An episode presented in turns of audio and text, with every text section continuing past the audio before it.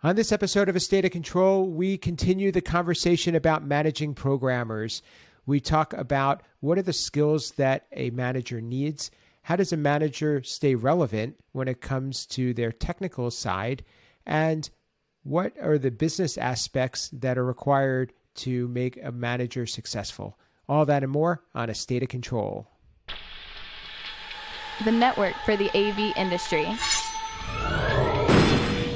What are you listening to? This This is AV. This This. this is AV, Nation. This is AV Nation.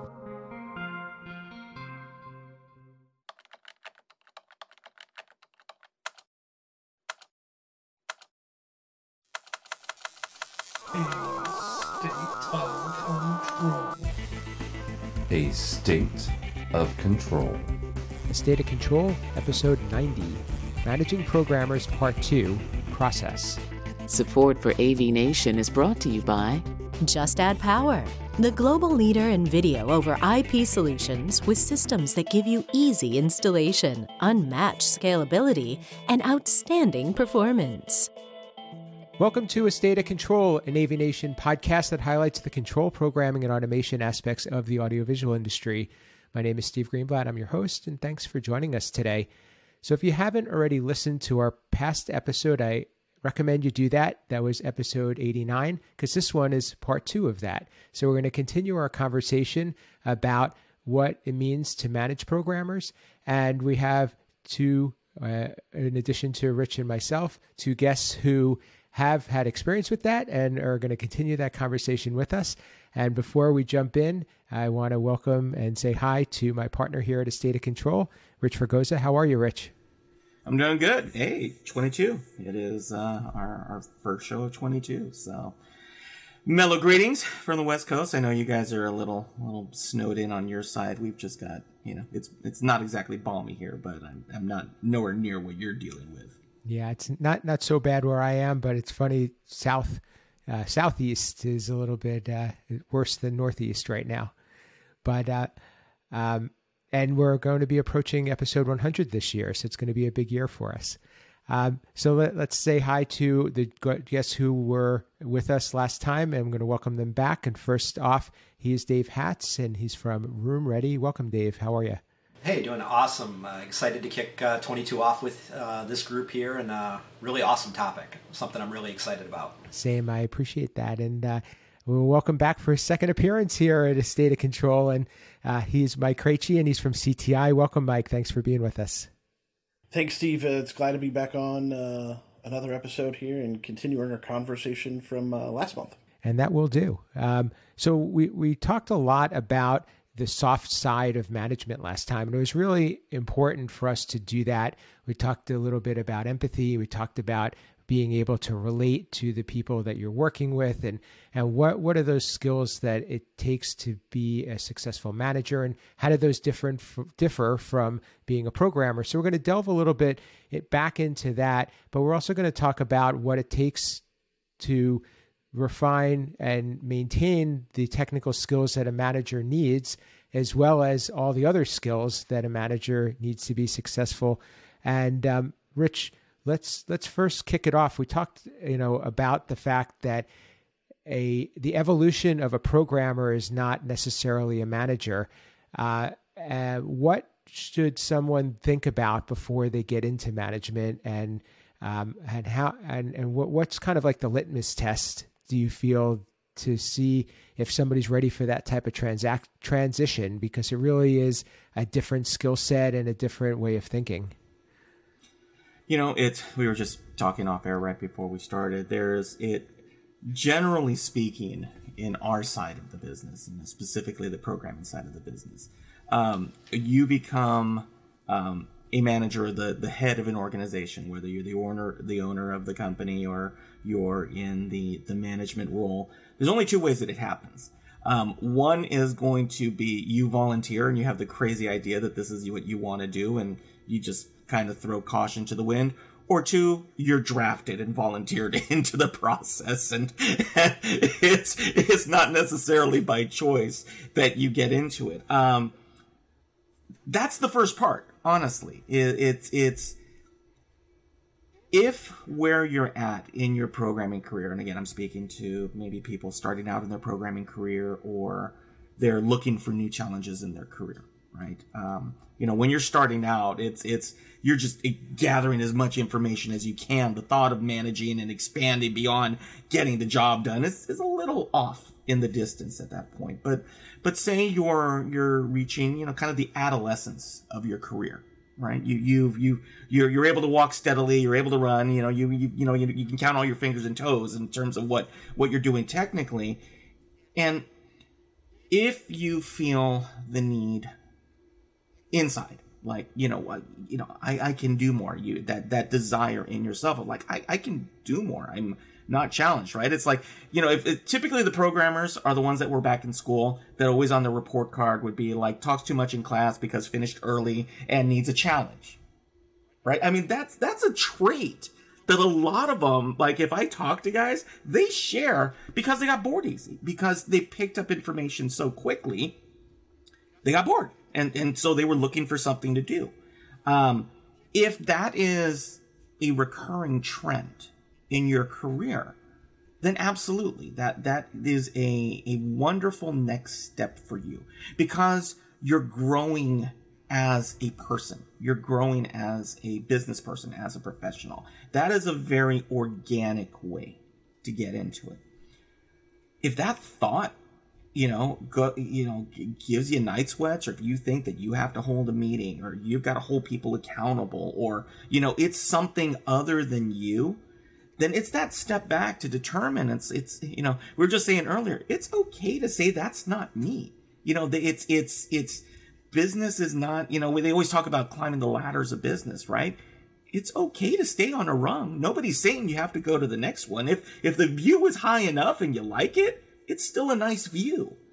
Um, so you know that again, here's the West Coast vibe, right? You know what fulfills you. You know what if if you wake up and you're like chomping at the bit, that's going to tell you something. But if you're waking up and all of a sudden it's like you've got to be part of a programming team or you've got to be part of a production meeting or all of these things, and if you're dreading it and you're the one who's attending it, trust me, you don't want to be the one who's running it. um, so so you know that is the part like i said the organic side the other side is just you know sometimes just the way the company's growing right it's just the way things fall into place i was never a programmer by trade it was never my does you know it was never my my track i i started out uh, you know, I went to film school. And, you know, I started out on the design side, and I was always involved in computers. But the only reason why I got into control system programming is because my programmer left. I had sold the project and he left. And my client said, Well, great. I feel bad for you, but I paid you and you still got to get it done. And I always tell the story that I locked myself in my office for two and a half weeks. And this was in 1990, you know, and I taught myself the original DOS based, you know, uh, Crestron programming. And so, you know, in workshop. Um, and so that became just you know just the way that the circumstances took me down that road if you're part of an organization um, that may be and i you know I, there's going to be a story coming up about this and and sometimes that's good because i think that a lot of times you know here's the flip side of the programmer mindset right um, we we also have um, we, we have some confidence issues in terms of what our real skill set is and what we're capable of. And so it's also easy to think, well, I'm just a programmer. I only like dealing with, you know, the technical side of things. I could never, I don't do people, right? I don't do people. Um, and, and I think that the other side is great because it does allow people who thought they were on a single track, but really had so many talents, it forces them outside of their comfort zone you know, I, it'd be great if it could happen some way, uh, you know, a little bit easier where you're not thrown in the deep end. But I've heard many, many stories, and a lot of people that I know who are successful in this industry, they were just tossed in on the deep end just by it. Just they had to because nobody else was doing it, and so they learned as they were going through. I don't necessarily recommend it, but be prepared for it if you're going to be in this industry because it could happen. I mean, the, the, the percentages are there. Um, but regardless, you, you still have to love it. You still have to care about that product, whatever it is, and whether you're actually compiling it and loading it yourself or handing that baby off to somebody else, if you still feel that pride, that's a good place to start from. You know, internally, how do you feel about it? Like when you wrap a project, how do you feel? What are the things that you look forward to on the next one? And that tends to be kind of the key um, as, as to where that career track is going to go. Dave, uh, I want to uh, let you comment on the you know the the idea of you know whether you're doing this voluntarily whether you think it's going to get you to where you want to be in your career whether it's something that you're looking to be able to be more compensated for um, do you think that managing and getting into that side of the business requires a background in business? And because it really the the the the, the focus changes quite a bit. Does it require it it requires that you get there if you want to be good, but it doesn't require that you have to start with it. Again, to Rich's point, many of us just got thrown in at various points in our career, whether it was when we're talking getting to the business side or just learning programming. And so I think it's important to know and to be self-aware of what are you good at? Sort of where richie was just saying. Where, what are you good at? What do you enjoy? And where do you want to get to if you can bookend and understand where you are, where you want to go, now you can chart a journey. And that's the key to it all.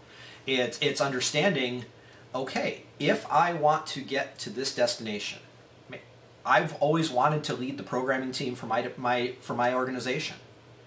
Okay, well, maybe there's an opportunity today that opens up and that seat is ready readily available. You can apply or you get thrown into it.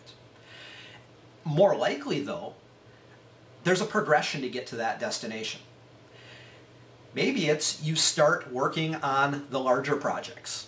Maybe you've been, again, if you're in that sort of, you know, that adolescence of your career, maybe you, you ask for a little more responsibility. Prove, start proving yourself and your ability to, to more effectively manage portion, your portion of the project. Um, you know, one of the areas that I look at a lot is many organizations on a monthly or a quarterly basis start show you know or will share some level of financial review. How was the company or the quarter for the company? How was the month for the company? Start to pay attention in those. Ask whether it's the person delivering the message your supervisor or someone in between ask questions. Start to understand the messaging that you're getting in those presentations.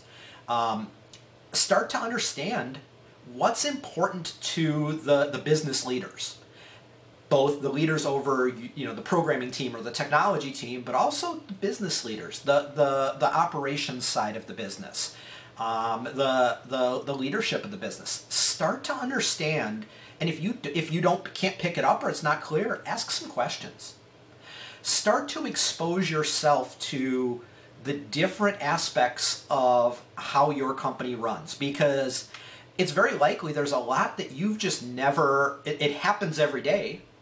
You just haven't been in a seat that's ever been exposed to it. So the first thing becomes really awareness. To start looking around and seeing what, what's out there that you can absorb that you can ask questions about. Because two things happen. One you get smarter every bit of that builds a better perspective that will serve you later. But also, it starts to show your initiative. It starts to show others in the organization that you care about more than just programming, that you have other interests. Third thing I would say is talk with your supervisor and make sure they're clear where you want to get to. Don't go into that meeting obviously saying, I want your seat. But frame it as as I, I want to understand what opportunities I have for growth in this company, I have a few ideas of what things that that are, are I'm passionate about or I would like to grow into. And one of those options, you know, one of those areas I'd really like to grow into is leading teams. I think eventually I could be really a really valuable contributor if, to lead, you know, the programming team or the engineering team or you know, maybe I want to grow to the point where I'm leading all of IT for our organization. Whatever that path is, make sure your your supervisor, your manager knows that you have that aspiration because they also are exposed to things you're not. And so let them be an advocate for you. Let them help you find opportunities. Again, it won't be necessarily pluck you right where you want to get to, but let them help inch that path forward for you.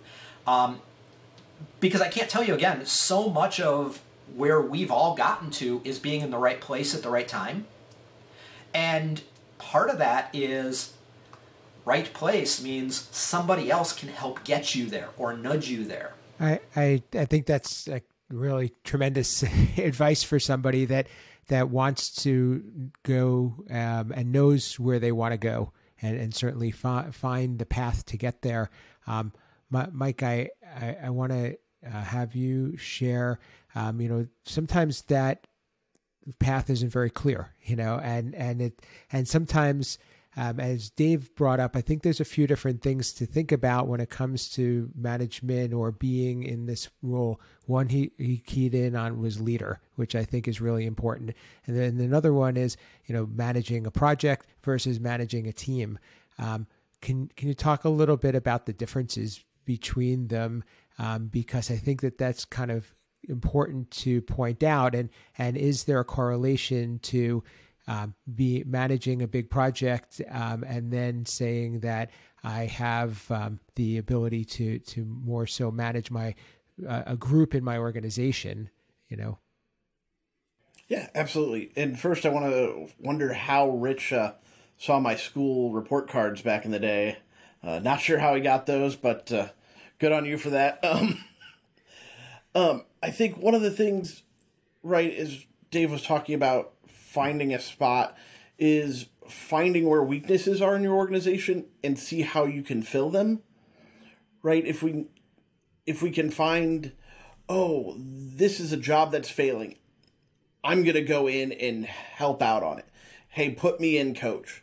You know it might not be the most glamorous situations but it shows your initiative or we're not doing good at reporting this. Let me figure out how to fix it. Where are our problems in the organization and volunteering for those tasks? Then gets you a good way into leadership as well. Um, and that's a good step. Uh, i just wanted to chime in on that. Um, managing a project and a team uh, there's similarities right? We we have goals for a project uh, you know you have to get it done in this many hours the due dates this date we have to get there you're collaborating with the team, getting everybody motivated. Um, that's one mentality, but you're very short termed. Managing a team, you're long termed. You know, we have short term goals, but we're looking at what's going to happen in the next year, the next two years, the next three years. How can I better this, better the team over the long haul? Make make my guys better, make our our procedures better to to fix it for five years down the road and not necessarily what do we have to do to get this project done next month. I think that's the big difference in the project leadership and the team leadership is the the term of our of our goals there. I I uh, I, I, I think that those are really important points, and and I want to um, continue that conversation a little bit. Um, with Rich and talking a little bit about the financial aspects because you know, we, have said before the brothers got to eat, right? So we, we, you know, it's, it's when it comes down to it, businesses stay in business because they're profitable, and sometimes programmers may struggle with balancing getting the job done, the quality, the the um, the, the the art of what they do, and also figuring out how to make that into a a profitable um, venture. Um, but a manager needs that. That's that's a critical aspect of what they do. How, how do you flip that switch? Well, first off, if, if your pay is is directly tied to your ability to get the job done profitably, um, you're gonna have a whole lot more motivation all of a sudden to, to pay more attention. So, um, it, you know, yeah, it's it's you know, and again, it also depends on on how the programming company is set up, right? If all of a sudden you've got performance goals and you've got team goals and you've got incentives, and you know, I mean, again, it's like anything else, right? You finish late, you're costing the company money. You know, we may not dock you, but you know, we're not necessarily going to be super happy about it if it's chronic. Um, but if you're under and we're profitable and and you know we're getting things done and it's just helping things overall well then at that point you should be sharing it and something that you know you learn you know it's again it's it's programming is a bit of a solo sport you know it's it's it's not completely isolated because you still have to play with others in the sandbox it's the nature of integration right is to bring others in um, but it's not completely a team sport. And so collaboration is uh, something's got to be learned along the way. And and fortunately, I think that's one of the easier transitions. I think that, and that's also maturity um, as well. That that's just getting past your ego of it. You know what's what's the uh, the cliche is that a program's never done; it's just done for today.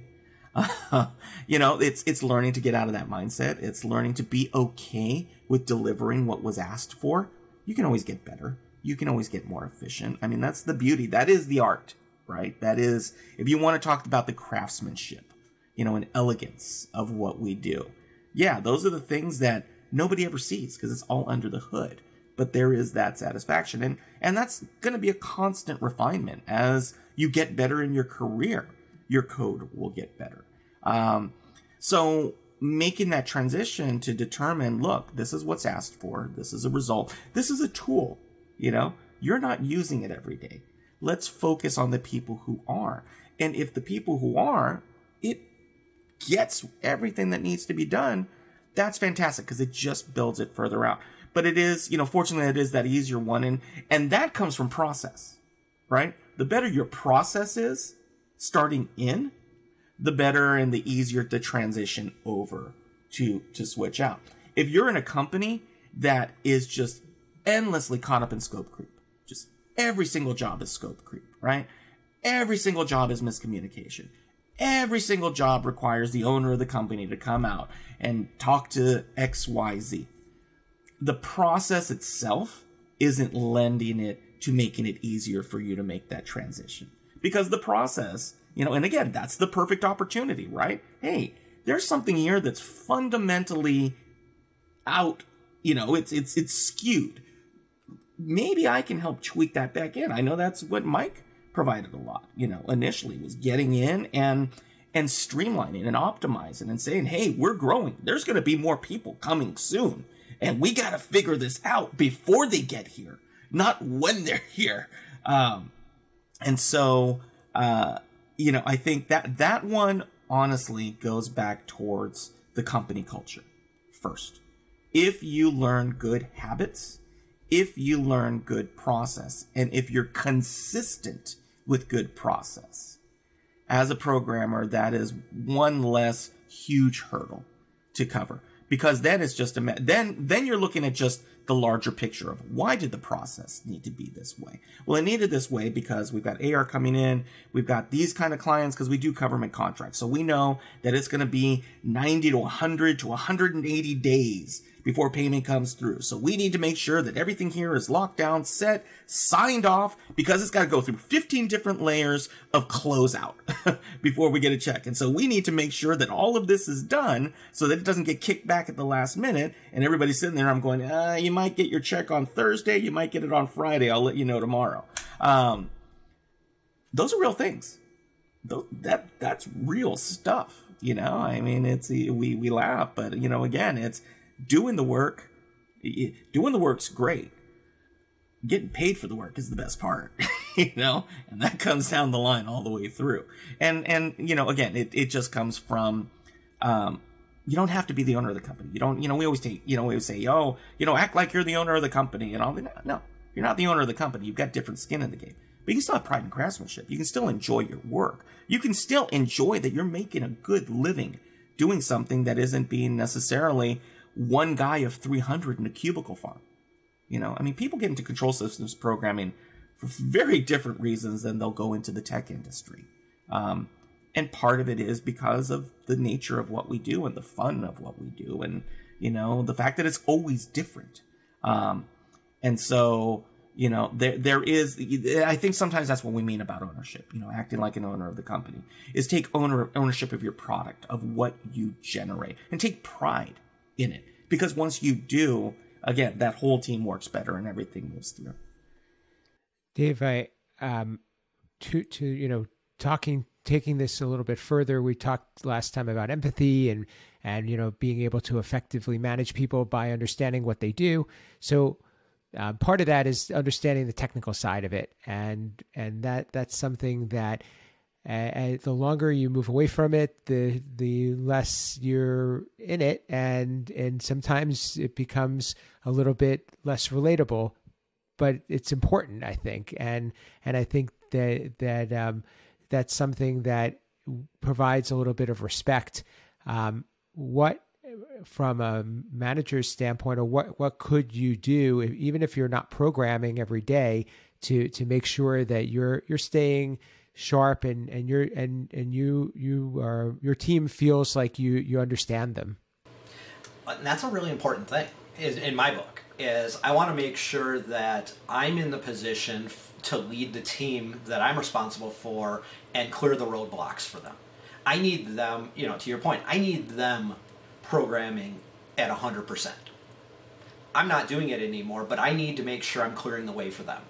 So, you know, I think for me it starts with communication. Um, you know, I need to make sure that I understand what they perceive as roadblocks. Now, because if, if once my view changes, I've gone and rung up the ladder, I'm looking at the horizon from a whole different different vantage point. It's really easy for me as a, as a manager to get focused on something that's a different perspective than my team has. So, commu- constant communication, understanding from their perspective what can I do to clear the path, um, it, it is really important to me. Um, you know, I think staying relevant on how my team approaches the problems, not every micro detail. I don't need to know the syntax of the code they're writing, but but for me, I want to understand how we're approaching conceptually the challenges that we're solving for. Um, because it, it helps me again make sure I'm keeping consistency within the group. You know, to the point about processes. I'm a big believer of before we introduce a new process, we should get rid of an old one because you can't just process, process, process, process. But to that end, as a as a manager, it's really easy to say we need to change the process because something happened. Well, it's real, also really important to understand is that a problem that you need to solve? Or was that a data point? Just because something happened once doesn't mean it's worth the effort to solve something that happens all the time or has tremendous impact when it does, absolutely that's worth the time to solve. And I think differentiating those two, and again, it comes to that communication with your team. So I know that project went off the rails. XYZ would have solved it, but is that the first project that ever has had that problem? Do we foresee that happening again? I think those are really important questions to ask yourself and your team and get your team's perspective. Because one of the things that it took me way too long to, to really realize was that if I can get my team's buy in on a decision before I make it, it sold itself. If I sit up in my seat and just start telling my team, do this, do that, don't do this, don't do that, how effective are any of us going to be if all we're doing is being told what to do?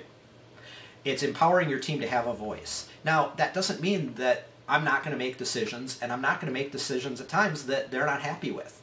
But if we have that dialogue, and I can be more transparent with my team, I have greater confidence that they'll at least understand where I came from on a decision, even if they don't like it. But they'll understand and they'll respect the decision, which means at the end of the day, they're going to abide by it. They're going to deliver. And again, my role is to make those decisions so that it gets the most out of the team so that it delivers those results for the company, um, so that everyone in the long term is happy. And I can't do that without my team. So even if I don't remember every way to change, you know, the 17 settings to change on this widget to put out there, I can't get so fixed up in my TPS reports and doing the business side of things that I lose that empathy that we talked about last time. Uh, Mike, I, I want to take this from a different angle now. We talked, you know, how, how do how do you as a programmer become a good manager and how do you maintain those skills? But can I challenge that and say, do you have to be a programmer to manage programmers? I think it helps. And I say that because I came from the programming side, right? So I know that's how I did it, and and I, I really think it helps because you know the struggles that your team is going through. You've been in the field, you've been there at two in the morning still working on a system from the night before. You know how to you've written code to control devices before, so you can communicate with them at their level. You've been through the st- struggles I think it does help from a communication side to them and also a communication side back to the other parts of the organization. Uh, I know I sit in a lot of meetings every week. I would assume Dave in, in a large organization as well does, right? We're talking to the salespeople, the engineering people, the accounting people, the operation staff, the warehouse people. And so having the background of a programmer to go, guys, I don't think that's going to solve problems from a programming side by doing that because we know the programming side. Now, uh, I still program a little bit. You know, it's not 40 hours, it's not every day, every week, but I still I still sit at a keyboard and type code every once in a while and keep up that part of the craft, which is a little bit different than I think some of the other people on the call here. So it's um, I still kind of maintain that that cross between the two lines uh, of that. Um, so I try and keep that skill updated as well. Am I the most proficient, the most efficient, the quickest at it? No, but uh, I can probably write. I can still write some lines of code and get it done. So, just a follow up on that. How how do you resist um, taking that on, knowing that you might be able to do it? uh, maybe more efficiently or faster than somebody on your team? It's a time thing. Is choosing which when does it make sense for me to do it? If if we're really really busy, all the guys are doing stuff, people are out on vacation and sick or traveling, and something needs to be done real quick, I'll go ahead and jump in. If whatever comes up is something I could easily do, but it's a great learning opportunity for somebody else who's got it availability. Coach that person through it. Go, hey, I think this is a great opportunity for you to work on it. Let me help you through it. Here's the way I would attack it. How about you try and work on it and see if you can you can get it done.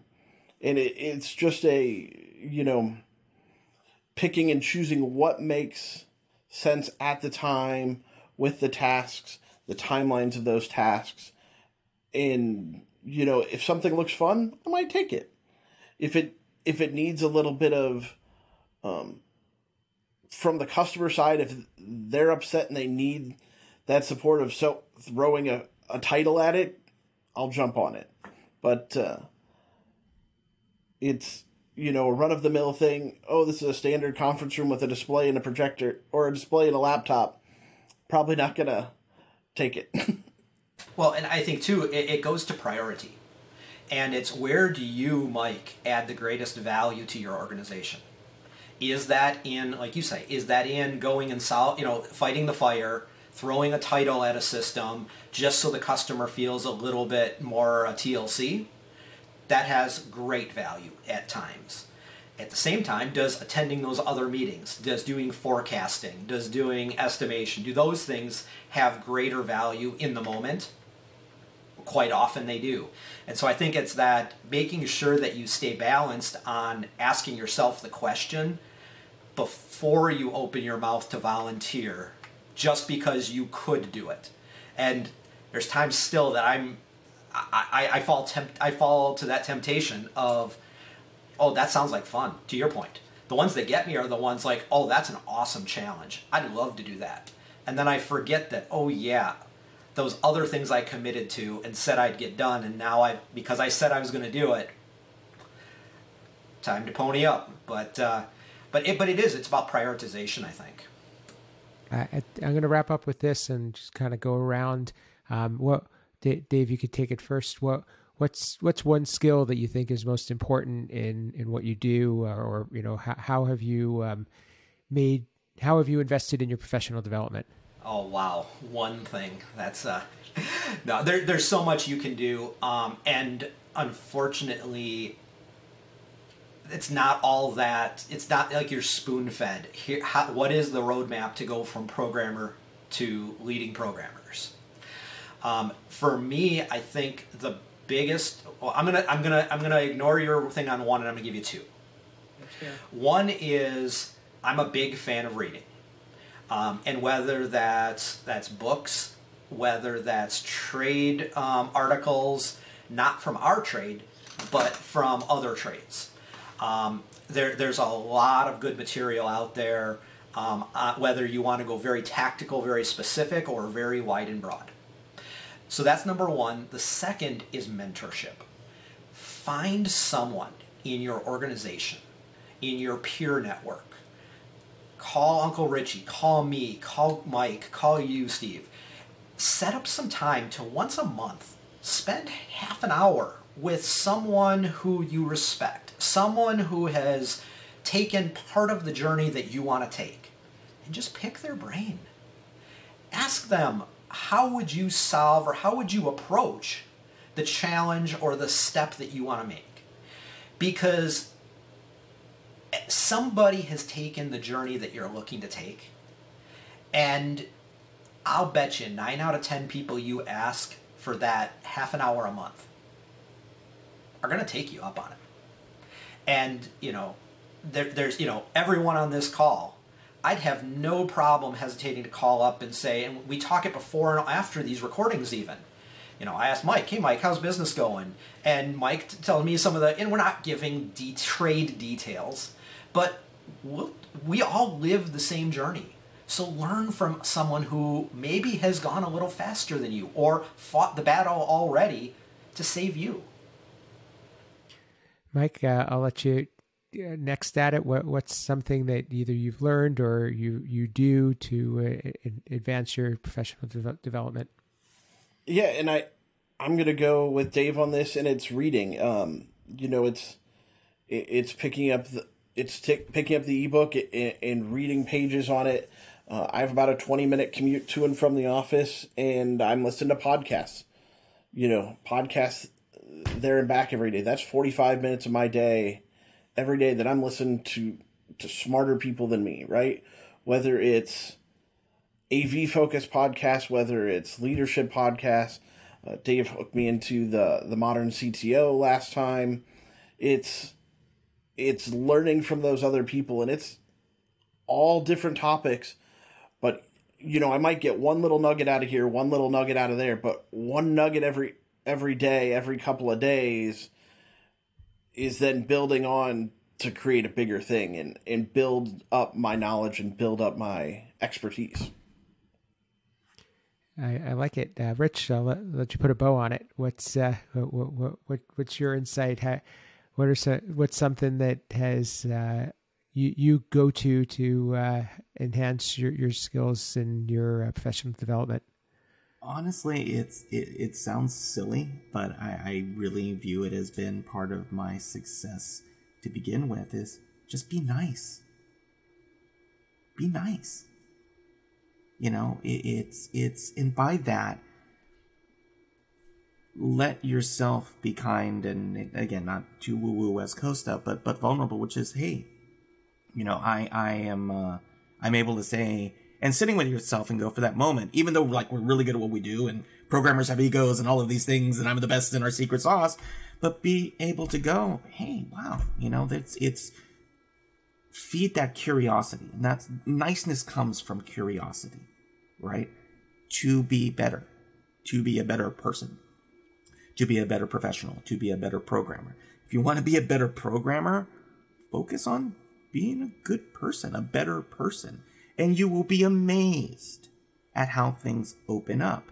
because a lot of times we close ourselves off because we think here's the weird part. A lot of times the programmer or that programming mentality that solo mentality we don't feel that we're good enough to be in the room for whatever reason. Right? You know yeah yeah. You sit there and you go i shouldn't be in this room. I don't belong here. So what are they going to get from me be nice. And and you'll find out all of a sudden and be nice to yourself right? That you have something to offer as much as they have offered you. And when you have that mindset it builds everything else. The curiosity the openness the exchange of ideas the humility to be able to accept right? I always tell my guys you have a choice um, are you looking to be right or are you looking to be heard? Because they look similar, but they're two totally different things. And if you're looking to be heard, everything opens up for you. So that that's Uncle Rich's advice, at least. You know, that's what I try to do. I, I and I, I appreciate all those, and I, I, you know, reading, being around people that are can lift you up, and the the, the Jim Rohn quote of uh, you're, you're the average of the five people that you spend the most time with. I think it's a big one that I subscribe to, and and the other thing that I'll add to that is that I I've really gotten into writing, and and you think that that wouldn't necessarily help you, but it really helps to gel your thoughts.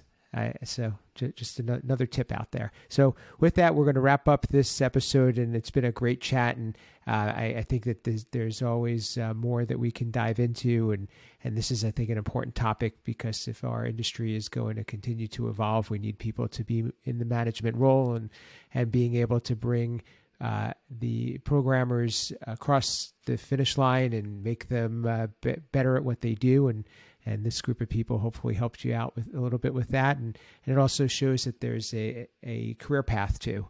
Uh, so first i'd like to start uh, to thank our guests by thanking dave hatz from room ready. Uh, thanks for being here today. Uh, how can people get in touch with you and learn more about room ready? So uh, linkedin's probably the best way to find me dave hatz um, roomready.com um, certainly check us out as well uh, next, uh, Mike Krejci, two two in a row. We're we're to keep our streak alive here, and we'll, we'll definitely have you back soon. Uh, how can people get in touch with you and uh, learn more about CTI? Yep, go to cti.com. Uh, find anything us, about us there, any of our companies. Also, uh, find me on LinkedIn, Mike Krejci.